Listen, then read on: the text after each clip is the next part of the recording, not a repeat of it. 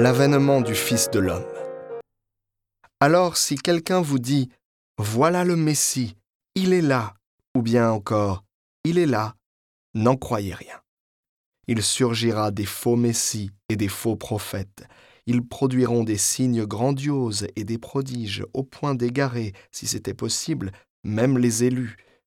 Voilà, je vous l'ai dit à l'avance. Si l'on vous dit Le voilà dans le désert, ne sortez pas. Si l'on vous dit Le voilà dans le fond de la maison, n'en croyez rien. En effet, comme l'éclair part de l'Orient et brille jusqu'à l'Occident, ainsi sera la venue du Fils de l'homme.